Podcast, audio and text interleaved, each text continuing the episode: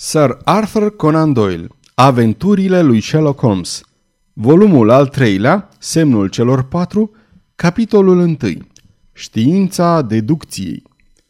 Sherlock Holmes își luă flaconul de pe colțul poliței șemineului și își scoase seringa pentru injecții subcutanate din frumoasa cutie îmbrăcată în piele. Fixă acul cu degetele sale lungi, nervoase și își suflecă mâneca stângă. Pentru câteva momente își privi gânditor antebrațul și încheietura puternică, presărată cu nenumărate urme de înțepături de ac. În cele din urmă, înfipse vârful ascuțit acolo unde era locul, apăsă micul piston și se lăsă în fotoliul de catifea cu un geamăt lung de satisfacție. Fusese martor la acest spectacol de trei ori pe zi, luni de rândul, dar tot nu reușisem să mă obișnuiesc cu asta. Din potrivă, de la o zi la alta devenisem tot mai nervos la vederea acestei scene și îmi făceam mustrări de conștiință în fiecare noapte la gândul că nu avusesem niciodată curajul să-mi expun dezaprobarea.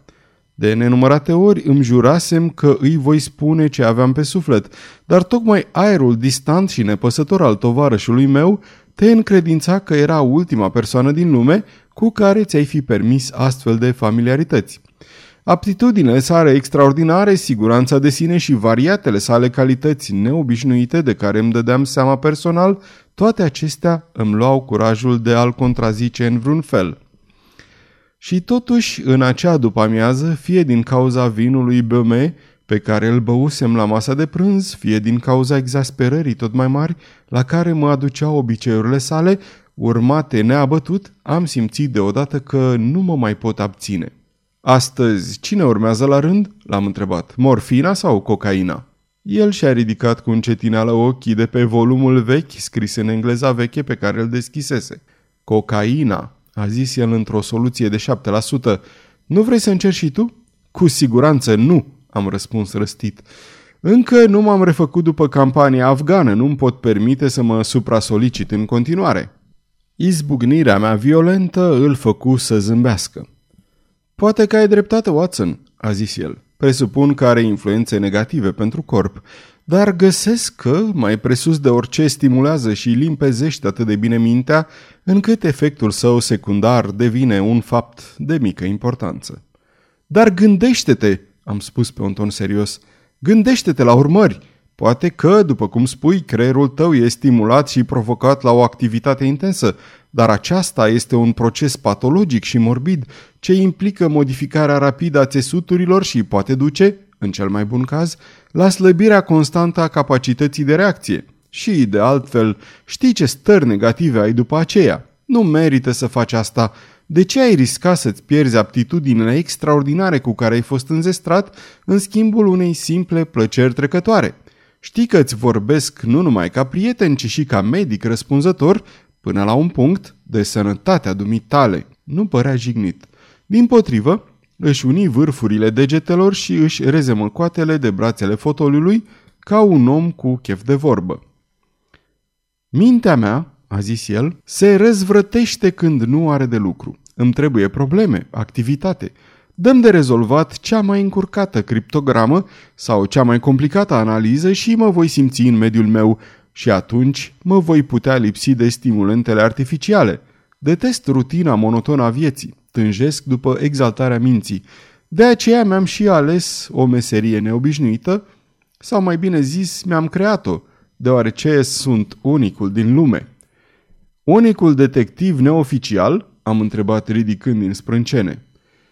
Unicul detectiv consultant neoficial, mi-a răspuns. Eu reprezint ultima și cea mai înaltă instanță de judecată în domeniu.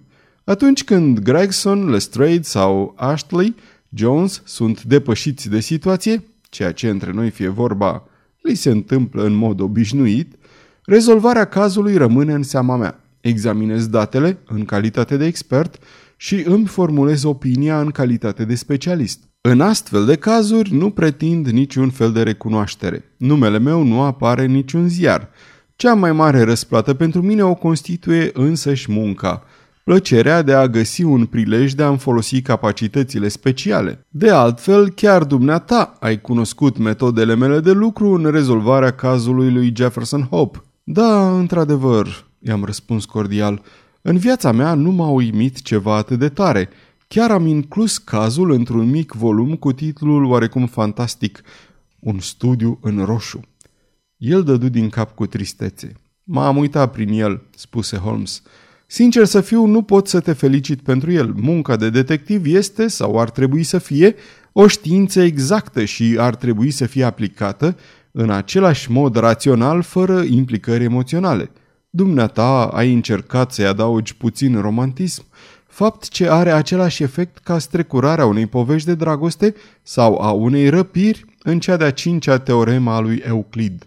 Dar chiar a existat o poveste romantică? M-am opus eu. Nu puteam să ascund adevărul.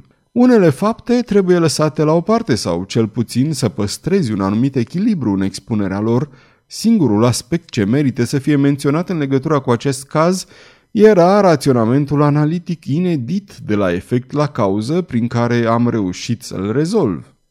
Mă plictisea această critică adusă unei lucrări ce fusese scrisă anume să-l măgulească. De asemenea, mărturisesc că mă enerva egocentrismul lui datorită căruia ar fi vrut, se pare, ca fiecare rând al lucrării mele să fi fost dedicat faptelor sale nemaipomenite. Nu odată, în toți acei ani cât locuisem cu el în Baker Street, observasem că dincolo de felul său liniștit și metodic se afla o oarecare vanitate. Totuși nu i-am răspuns și am început să-mi îngrijesc piciorul rănit. Cu ceva timp în urmă, un glonț Jezeel mi-l străpunsese și, chiar dacă nu mă împiedica să merg, mă săcâia cum se schimba vremea. A crescut numărul clienților mei de pe continent în ultimul timp, zise Holmes după o pauză, umplându-și pipa veche din rădăcină de măceși. Am fost consultat săptămâna trecută de François de Villard, care, după cum probabil știi, a ajuns de curând printre cei mai de seamă detectivi francezi. E înzestrat cu intuiția sigură a tipului celtic, dar are unele lipsuri în privința științelor exacte, care sunt esențiale pentru a-și spori priceperea. Cazul se referea la un testament și prezenta unele aspecte interesante. Am avut posibilitatea să expun două cazuri asemănătoare, unul petrecut la Riga în 1857, iar celălalt la Saint Louis în 1871, care i-au sugerat soluția potrivită. Iată scrisoarea în care își expunea recunoștința pentru sprijinul pe care i l-am acordat și pe care am primit-o în dimineața asta. În timp ce vorbea, mi-aruncă o scrisoare mototolită. Chiar dacă am privit-o întreagăt, am fost frapat de expresiile admirative pretutindeni în text precum magnific, cup de metr, tour de force, toate dovedind admirația entuziastă a francezului. Întocmai unui elev care se adresează învățătorului său, am zis. Ei, îmi supraestimează sprijinul acordat, a zis Holmes vesel. El însuși este un tip destul de înzestrat. Are două dintre cele trei calități necesare detectivului ideal. Are spirit de observație și spirit de deducție. Are lipsuri doar la capitolul cunoștințe, dar acestea pot fi dobândite în timp. Acum traduce în franceză modestele mele lucrări. Lucrările dumitale? Cum, nu știai? a răspuns el râzând. Da, mă fac vinovat de mai multe monografii. Toate au subiecte tehnice. Iată aici, de exemplu, lucrarea despre diferențele dintre scrumurile de tutun. Enumăr 140 de sortimente de trabucuri, țigări și tutunuri de pipă, ilustrând prin planșe colorate diferențele dintre scrumuri. Este un element nelipsit din procesele penale și care, uneori, are o importanță covârșitoare în oferirea de indicii. Dacă poți spune cu certitudine, de exemplu, că o anumită crimă a fost făcută de un om care fuma o țigară din India, acest fapt, în mod evident, îți va preciza aria cercetărilor. Pentru un ochi avizat, între scrumul negru al unui tricinopli și praful alb al unui bird's eye, este o diferență la fel de mare ca între o varză și un cartof. Ai un talent extraordinar pentru detalii, am spus. Recunosc importanța lor. Iată și monografia mea asupra depistării urmelor de pași cu unele observații asupra utilizării gipsului ca mijloc de conservare a amprentelor. Iar aici am o scurtă lucrare inedită despre influența pe care o are meseria asupra formii mâinilor, cu ilustrații ce înfățișează mâini de pietrari, marinari, tăietori de plută, tipografi, țesători și șlefuitori de diamante – toate acestea au o mare importanță practică pentru detectivul profesionist, mai ales în cazul cadavrelor neidentificate sau pentru descoperirea antecedentelor criminalilor. Dar poate că te plictisesc cu hobby-ul meu. Ba deloc, i-am răspuns hotărât. Mă interesează în mod deosebit, mai ales de când am avut prilejul să văd cum aplici practic toate acestea. Dar mai devreme ai adus vorba despre o observație și deducție. Desigur, una o implică pe cealaltă într-o anumită măsură. Păi, ă, nu e chiar așa, răspunse el lăsându-se cu plăcere în fotoliu și scoțând din pipă rotocoale albastre groase. De exemplu, spiritul meu de observație îmi indică faptul că tu ai fost azi dimineață la oficiul poștal de pe strada Wigmore, iar spiritul de deducție îmi spune că ai expediat o telegramă. Întocmai, am zis, ai dreptate în ambele privințe, dar trebuie să mărturisesc că nu înțeleg cum ți-ai dat seama de asta. N-a fost cumva planificat și n-am vorbit cu nimeni. E foarte simplu, remarcă el amuzându-se de uimirea mea. Este atât de simplu încât orice explicație e de prisos și totuși, iar putea folosi la sublinierea importanței pe care o au observația și deducția. Spiritul de observație mi-arată că ai pe pantofi pământ roșiatic. Chiar în fața oficiului poștal de pe strada Wigmore a fost scos pavajul, iar pământul s-a împrăștiat peste tot, astfel încât nu poți intra în oficiu fără să treci prin el. Pământul are o nuanță roșiatică specifică pe care nu o întâlnești, după câte știu eu, nicăieri în zonă. Asta îmi spune spiritul de observație. Restul e deducție. Și cum ai dedus că am trimis o telegramă?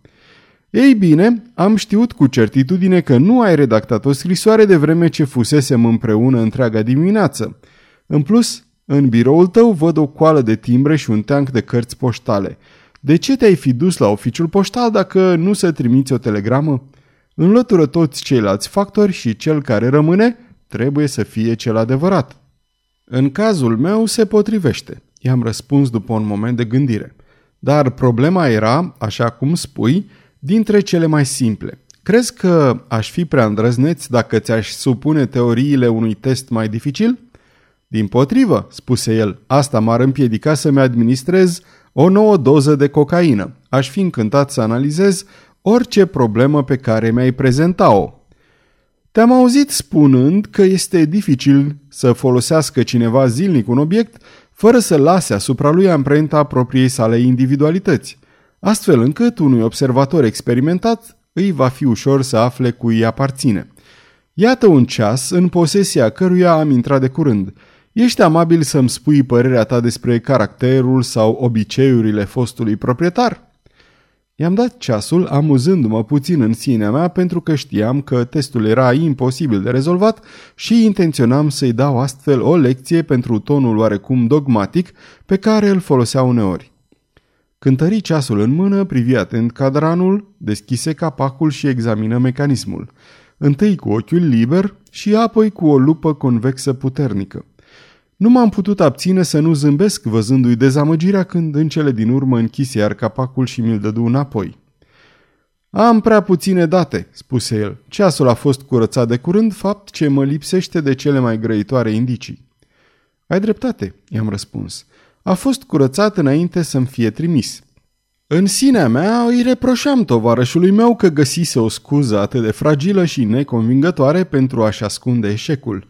Ce informații ar fi putut oferi un ceas necurățat? Deși nesatisfăcătoare, cercetările mele n-au fost complet zadarnice. Observă el uitându-se fix în tavan cu o expresie visătoare, ștearsă. Dacă nu greșesc, pot spune că i-a aparținut fratelui dumitale mai mare care l-a moștenit de la tatăl vostru. Aha, ți-ai dat seama după inițialele HW de pe spate, fără îndoială. Întocmai, W corespunde numelui dumitale de familie, ceasul e de acum vreo 50 de ani, iar inițialele sunt la fel de vechi ca și ceasul, prin urmare a fost făcut pentru ultima generație. De obicei, bijuteriile sunt moștenite de fiul cel mare care, de cele mai multe ori, are același nume ca și tatăl. Dacă mi-aduc bine aminte, tatăl dumitale a murit acum mulți ani, deci ceasul a aparținut fratelui dumitale mai mare. Până aici ai dreptate, am spus. Altceva? Era un om neglijent, foarte neglijent și nepăsător. A avut unele ocazii favorabile în viață, dar le-a irosit. A trăit o vreme în sărăcie cu scurte perioade de bunăstare și în cele din urmă s-a apucat de băutură și a murit. Asta e tot ce am putut să aflu. Am sărit de pe scaun și am început să umblu agitat prin cameră cu sufletul plin de amărăciune. Este nedemn să faci asta, Holmes, i-am zis. N-aș fi crezut că ai putea să te pretezi la așa ceva. Ai făcut investigații în ceea ce privește viața nefericitului meu frate și acum pretinzi că ai dedus aceste informații printr-o metodă fantezistă. Nu poți să-mi cer să cred că ai citit toate astea în vechiul său ceas. E inuman să susții asta și, ca să o spun de dreptul, văd aici un oarecare șarlatanism. Dragul meu doctor, spuse el cu un ton binevoitor, te rog să accepti scuzele mele. Privind faptele acestea ca pe o problemă abstractă, am pierdut din vedere cât de personal și de dureros poate fi totul pentru dumneata. Totuși, te asigur că nici măcar nu știusem că ai avut un frate până să-mi fi dat tu ceasul. Atunci, pentru numele lui Dumnezeu, cum ai aflat toate acestea? Sunt absolut exacte, în cele mai mici detalii. Ei, înseamnă că am avut noroc. Aș putea doar să-ți spun care a fost rata probabilității. În niciun caz nu mă așteptam să fiu atât de exact. Nu cumva ai mers mai mult pe ghicite? Nu, deloc. Nu merg niciodată pe ghicite. Este un obicei care mă revoltă, care este destructiv pentru raționamentul logic. Ți se pare ceva ciudat doar pentru că nu urmărești șirul gândurilor mele și nu observi faptele mărunte de care depind deducțiile importante. De exemplu, am început prin a afirma că fratele dumitale era un om nepăsător. Dacă examinezi partea de jos a ceasului, poți vedea nu numai că este lovit în două locuri, ci și că e tăiat și zgâriat peste tot din cauza obiceiului de a ține alte obiecte tari în același buzunar, monede sau chei. Desigur, nu e mare ispravă să presupui că un om care se poartă așa de nesăbuit cu un ceas de 50 de guinee trebuie să fie un om nepăsător. Și nu e mare lucru să presupui nici că un om care moștenește un articol atât de valoros trebuie să fie avut și alte privilegii în viață. Am dat de câteva ori din cap pentru a arăta că îi urmăream raționamentul.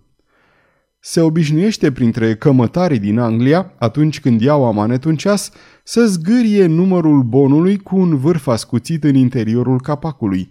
Este mai la îndemână decât o etichetă și nu există riscul de a pierde numărul sau de a-l pune altui obiect. În interiorul ceasului dumitale am văzut cu lupa numai puțin de patru astfel de numere. Deducția? Fratele dumitale era adeseori la strâmtoare. Următoarea deducție. El avea ocazional perioade de bunăstare, în caz contrar neputând să-și răscumpere ceasul amanetat. În sfârșit, te rog să examinezi capacul interior unde se află locul pentru cheiță. Privește miile de zgârieturi în jurul acestuia, făcute de cheița care nimerea pe alături. Ar fi putut un om treaz să facă asemenea zgârieturi? Acestea sunt nelipsite de pe ceasurile bețivilor. Ei întorc ceasul noaptea și mâna lor nesigură lasă aceste urme. Ce găsești misterios în toate astea? E limpede ca lumina zilei, i-am răspuns. Regret nedreptatea pe care ți-am făcut-o. Ar trebui să am mai multă încredere în aptitudinile dumitale minunate. Pot să te întreb dacă ai acum vreo anchetă profesională în desfășurare? Nu am niciuna. De aici nevoia de cocaină. Nu pot trăi fără muncă intelectuală. Pentru ce altceva merită să trăiești? Vino aici la fereastră. A mai existat vreodată o lume atât de jalnică, deprimantă și fără rost? Privește cum ceața gălbuie învăluie strada și casele mohorâte. Ce poate fi mai dezarmant de prozaic și material? La ce bun toate aptitudinile extraordinare, doctore, dacă nu ai prilejul să le pui în practică? Crima e ceva comun, viața e ceva comun și numai calitățile comune își găsesc vreo utilitate în această lume. Deschisesem gura să răspund acestei tirade când proprietarea sa ciocăni scurt în ușă și intră aducând o carte de vizită pe o tavă de alamă. Vă caută o tânără, domnule," spuse ea adresându-se tovarășului meu. Domnișoara Mary Morstan, citi el. Hm? Nu mi-amintesc de numele acesta. Spuneți-i domnișoarei să poftească, doamnă Hudson. Nu pleca, doctore, aș prefera să rămâi. Sfârșitul capitolului întâi.